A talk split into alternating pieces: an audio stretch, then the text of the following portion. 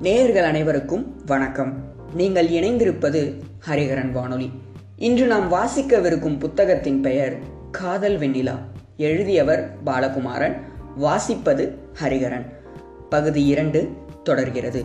நாலு நாள் பணத்தை கட்டி யார் முத்தம் தருவாங்க? எனது திருக்குறள் படி பேச்சு கத்தரித்து விட்டார். வேலையில் சுத்தம் தர்ம நியாயத்திற்கு பயம் ஒழுக்கம் பேணும் விதம் அவர் மீது மிகுந்த மரியாதையை கொடுத்தன திருநாவுக்கு. திருநாவின் அடக்கம் அன்பு அவருக்கு பிடித்திருந்தது. அவர் ஓய்வு பெறுவது திருநாவுக்கு வேதனையாய் இருந்தது வலது கை இல்லாமல் போனது போல் தவிப்பு ஏற்பட்டது. அதே சமயம் ரிட்டையர்ட் ஆனது அவரை பாதிக்கக்கூடாது என்று முனைப்பாய் இருந்தான் சிரிக்க சிரிக்க பேசினான். அன்று மாலை அவர் அவன் சைக்கிளில் ஏறி மெயின் ரோடு போக சட்டென்று ஒரு தெருவிலிருந்து எழுபது எண்பது சைக்கிள்கள் வந்தன. எல்லாம் தொழிலாளர்கள் அவருடைய சக ஊழியர்கள். சட்டென்று நடந்த அந்த ஊர்வலத்தில் அவர் திகைத்து போனார். என்னங்கடா? டேய் என்னங்கடா இது? உணர்ச்சி வசப்பட்டார். தந்தை ஐயாச்சாமி வாழ்க! தலைவர் ஐயாச்சாமி! தச்சு தொழில் மாமேதை ஐயாச்சாமி வாழ்க! கூவினார்கள். அவர் நாணமுற்றார். தாம்பரம் ஸ்டேஷனில் அவருக்கு மாலையிட்டு கலர் சோடா உடைத்து கொடுத்து வெள்ளிக்கூடத்தை ட்ரேஸ் பேப்பரில் சுற்றி கொடுத்தார்கள். ரொம்ப அதிகம் ரொம்ப அதிகம்! கவலைப்பட்டார். குடத்துக்குள் யார் யார் எவ்வளவு மொய் எழுதினார்கள் என்ற லிஸ்ட் இருந்தது. முதல் பெயர் திருநாவுக்கரசு கார்பெண்டர் ரூபாய் ஆயிரத்தி ஒன்று என்று எழுதப்பட்டிருந்தது. நாலரை மணி வண்டியில் ஏறி உட்கார்ந்து திருநாவின் கையை பிடித்துக்கொண்டு அவர் அழுதார். சில சமயம் அழுகை அன்பால் விளைவது. அப்படி அன்பால் விளைந்த கண்ணீர் கண்ணம் வழிந்து நிலம் தொட சிநேக நிலம் குளிரும் உறவு பூ பூக்கும் பூத்தது. நிறைய தொழிலாளர்கள் செங்கல்பட்டில் இறங்குவார்களே தவிர செங்கல்பட்டு ஊராய் இருக்காது. இன்னும் தள்ளி சிறிய டவுனுக்கு கிராமத்துக்கு போக வேண்டியிருக்கும். திருநாவுக்கரசுக்கு செங்கல்பட்டு பஸ் ஸ்டாண்டின் அருகே வீடு. அவர் இன்னமும் தள்ளி மருத்துவமனை பக்கம் போக வேண்டும். திருநா பெரியவரை வழியில விட்டுறாத. வெள்ளிக்கூடம் கம்பெனி செக்குன்னு நிறைய வச்சிருக்காரு. வீட்டில் விட்டுட்டு வா. சக தோழர்கள் கட்டளையிட்டு விட்டு இறங்கி தத்தம் வீட்டுக்கு ஓடினார்கள். அவர் மறுக்க திருநா ஆட்டோ பிடித்தான் அவரை உள்ளே திணித்தான். அவனே குடம் சந்தன மாலை ரோஜா மாலை எல்லாம் எடுத்துக்கொண்டான் வீட்டில் இறங்கி ஆட்டோவுக்கு காசு கொடுத்து சகலமும் திண்ணையில் வைத்துவிட்டு நின்றான். கைப்பிடித்து அவனை உள்ளே கூட்டி போனார். சூரியன் இன்னும் சாயாத பொழுது அது. வெண்ணிலா வாசல்ல குடம் இருக்குது எடுத்தா? நடைரேழி தாண்டித்தான் ஹாலுக்கு போக வேண்டும். நடையின் முதலில் அவன் நிற்க முடிவில் வெண்ணிலா உதயமாயிற்று. சட்டென்று அவ்வளவு அருகே அழகான பெண்ணை பார்த்த ஒரு சந்தோஷத்தில் திருநா திண்டாடி போனான். சிறுசு வேலைக்கு போயிருக்கு என்றுதான் பெரியவரும் பெரியவர் மனைவியும் பேசுவார்கள். சின்னது வந்துருச்சா? சில சமயம் வீட்டில் நுழையும் போது அவர் கேட்டதை கவனித்திருக்கிறான். தங்கச்சி கிட்ட அஞ்சு ரூபா சில்லற இருக்கா கேளு.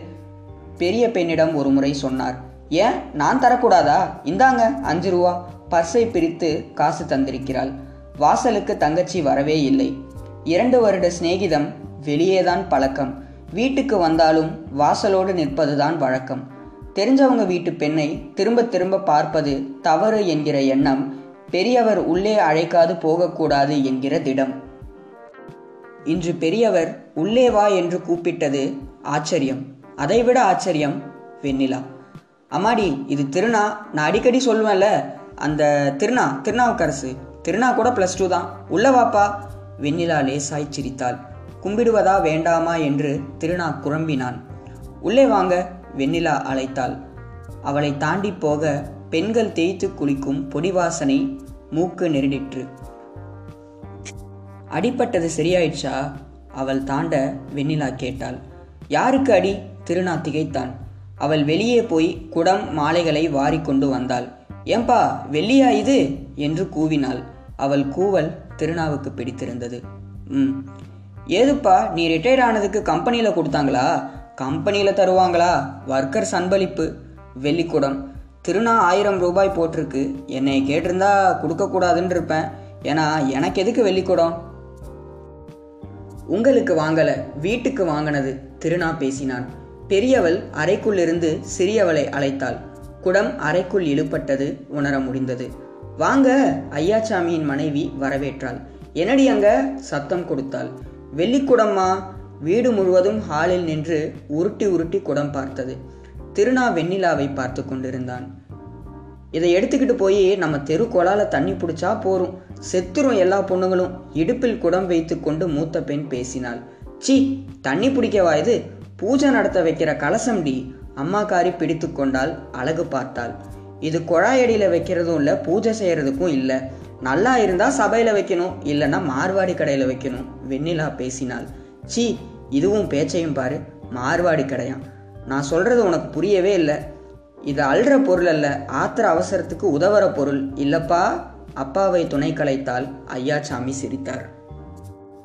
ஆமாங்க நீங்கள் சொல்கிறது கரெக்ட். தன்னையும் மீறி திருநா பதில் சொன்னான். ஒரு கணம் அவனை பார்த்து சட்டென்று விழித்தாழ்த்தி குடம் பார்த்தாள். காப்பி எடுத்து வரட்டா? உள்ளே போனாள். அந்த வெக்கம் திருநாவுக்கு கிறங்க அடித்தது. வெண்ணிலா இருமா பீரோல எவ்வளவு காசு இருக்கு சொல்லு. ஆயிரத்தி நூறு இருக்கும். பால் கார்டு கொடுக்கணும். ஏன்பா? தொள்ளாயிரம் எடுத்தா? வெண்ணிலா உள்ளே போனாள். ஹாலுக்கு நேர் எதிரே அவள் உள் அறையில் பீரோ திறப்பது தெரிந்தது. எக்கி மேல்தட்டில் உள்ள பெட்டியை எடுத்தது அந்த எம்புதலில் இடதுபுற வளைவுகள் அத்தனையும் தெரிந்தன. திருநா தலை குனிந்து கொண்டான். இடதுபுற வளைவுகளில் கல்லில் செதுக்கிய சிற்பம் போல மனதில் பதிந்தன. அப்போ நான் கிளம்புறேங்க. மனதில் பதிந்த வளைவுகளை அவன் இழுத்து விட விரும்பவில்லை. வேறு எதுவும் பேச வேறு எதுவும் பார்க்க உள்ளே பதிந்தவை அழியலாம் காணாது போகலாம். ஐயோ காப்பி தரேன்ட்டு அவள் பெட்டியை அப்பாவிடம் கொடுத்துவிட்டு உள்ளே ஓடினாள். காப்பி தரேன்னுட்டு என்று சொன்னது தன்னிடமா அல்லது ஐயாச்சாமியிடமா? புரியாது திருநாவுக்கரசு தவித்தான். ஐயாச்சாமி தன்னிடம் திணிக்கப்பட்ட பெட்டியை திறந்தார். ரப்பர் பேண்ட் போட்டு சுருட்டி வைக்கப்பட்டிருந்த நூறு ரூபாய்களை பார்த்தார். ஒன்பது எண்ணி இவனிடம் நீட்டினார். என்னங்க? திருநா கேட்டான். ஒரு நாள் ரிட்டையர்ட் ஆயிட்டார்னா பத்து தருவாங்க இருபது தருவாங்க. ஆயிரத்தி ஒன்று போடுறது தவறு. அது பெரிய சும திருநா. அதனால தொள்ளாயிரம் திருப்பிடுறேன். உன் துட்டு நூறா இருக்கட்டும். திருநா அவரை வினோதமாய் பார்த்தான். என் மேல் எதுனா கோவம் இருந்தா வாத்தியாரே ப்ளீஸ் பளிர்னு கன்னத்தில் அடிச்சிடு. நெஞ்சில் அடிக்காத. பெரிய வார்த்தை பேசாதடா. இது தப்பு. எனக்கு ரொம்ப கஷ்டமாயிருச்சு. ஆயிரம் ரூபாய் சும்மா காசா? எனக்கு எவ்வளோ செஞ்சிருக்க வாத்தியாரே? என்ன செஞ்சேன் வேலை கற்றுக் கொடுத்தனா? இல்லை கம்பெனியில் வேலை வாங்கி கொடுத்தனா? நீ சர்டிஃபிகேட் வாங்கி யாரையோ பிடிச்சி வந்த. ஒரே இடம் மனசுக்கு பிடிச்சது பழகினோம். நியாயத்துக்கு நான் மதிப்பு தரணும். ஒரு நாளை போல் சைக்கிளில் வச்சு கூட்டிகிட்டு போயிருக்க. எங்கள் அப்பா மாதிரி நின்று கூட்டிகிட்டு போனேன் எனக்கும் அப்படித்தான். அட என் பிள்ளையா பிறந்திருந்தா இப்படி தான் செய்யணும்னு சந்தோஷப்பட்டிருப்பேன். அதே புள்ள ஆயிரம் ரூபா தரக்கூடாதா? கடனாக தரலாம் கைமாத்தா தரலாம். இப்படி இவ்வளோ பெரிய தொகை மொய் எழுதுனா எத்தனை கூச்சம் வரவங்களுக்கு நான் திருப்பணும் இல்லையா? உன் கல்யாணத்துக்கு நான் மொய் எழுத வேணாமா? அன்னைக்கு ஆயிரம் ரூபா இல்லைன்னா எத்தனை கஷ்டம் மனசுக்கு வரும்? அதனால தான் இப்போவே இருக்கிறப்பவே வாங்கிக்கணும். எழுதுனதை திருப்பி வாங்குறது அவமானம். நீ பதிலுக்கு எழுதணும்னு அவசியம் இல்லை. அன்னைக்கு நெத்தியில் மரம் அடித்து மயங்கி சரிஞ்சு கீழே விழுந்தப்போ ஆம்புலன்ஸில் தூக்கி போட்டு போனியே. யார் செய்வாங்க அப்படி? எவனும் செய்வான். செக்ஷனில் ஒருத்தனுக்கு அடிபட்டா எல்லோரும் வருவான். வரணும். அது என் கடமை. வாங்கிக்கோ. என்னை அவமானப்படுத்துகிற வாத்தியாரே தப்பு திருநா அசிங்கம். இது கம்பெனிக்கு தெரிஞ்சால் அடிச்சுட்டு சிரிப்பாங்க. அங்கே தரணும்னு நினச்சேன். அது கஷ்டமாயிரும். யாருக்கும் தெரியாது. இப்போ தரேன். நான் வாங்க மாட்டேன். என் பேச்சை கேளு திருநா ஆயிரம் ரூபா பெரிய காசு. நான் சோத்துக்கு இல்லாதவன் நினைக்கிறியா? வயசு பையன் வாரி அடித்து செலவு பண்ணக்கூடாது. நான் இஷ்டத்துக்கு பிரியமாக செலவு பண்ணேன். இது உன்னது. மறந்தும் தொடமாட்டேன் அப்புறம் நான் என்ன சொல்கிறது உன்னை பார்த்தாலும் பார்க்காத மாதிரி போக வேண்டியது இருக்கும். சொல் பேச்சு கேட்காத பையன்னு ஒரு நினப்பு எப்பவும் வரும். சரி வாத்தியாரே நினச்சிக்க. நான் வரல. நீயும் ஊட்டாண்ட வராத. நாளைக்கு கம்பெனியில் கேட்பாங்க பொறுப்பா கொண்டு போய் விட்டியே. அங்கே சொல்கிறேன் நீ செய்கிறத அவங்களும் கேட்கட்டும் திருநா எனக்கு அப்பா இல்லை வாத்தியாரே. சின்ன வயசுலே போயிட்டாரு. அண்ணன் வளர்த்தாரு. உன்னை பார்த்த முத நாளே ஏதோ உறவு மாதிரி தோணுச்சு. நீ அடிக்கடி என்னை அந்நியமாக நினச்சி பேசுகிற போதும் சரி பெரியவங்க ஒட்ட மாட்டாங்கன்னு நானாக வந்து பேசினேன். ஆனால் இப்படி நரம்பு இருக்கிற மாதிரி சட்டுன்னு நீ கொடுத்த துட்டை எடுத்துக்கிட்டு பேசுறியே நான் எதிர்பார்க்கல. நான் வரேன். எழுந்தான் சமையலறையை பக்கம் பார்த்து நடந்தான். திருண்ணா திருண்ணா நான் சொல்கிறத கேளு. அப்படி ஒரு எண்ணத்தில் சொல்லலை கடன்பட்ட மாதிரி ஒரு எண்ணம். எப்படி வாத்தியாரு? கடன். மொய் எழுதுறது கடனா? பதிலுக்கு எழுதணும்னு சட்டமா? தப்பு என் பேரில் வாத்தியாரே. வேற யாராவது நாலு ஆஃபீஸர் பேர் போட்டு பகிர்ந்திருக்கணும். என் பேர் போட்டது தப்பு. சரி நாம் பெரிய தொகையாக முதல்ல போட்டால் மற்றவங்களும் அதே மாதிரி போடுவாங்கன்னு நினச்சி எதிர்பார்த்து செஞ்சது. அதை பார்த்தா இப்படி கஷ்டமாயிடுச்சு வாத்தியாரே. பார்க்க வேணாம் பேச வேணான்னா சரி பார்க்க வேணாம் பேச வேணாம் வரேன். வெண்ணிலா காப்பி டம்ளருடன் வெளியே வந்தாள். செருப்பு அணிந்து கொண்டிருந்த திருநாவுக்கரசை பார்த்து திகைத்தாள். ஏன்பா போறாரு? அப்பா பதில் சொல்லலை. அம்மா பதில் சொன்னாள்.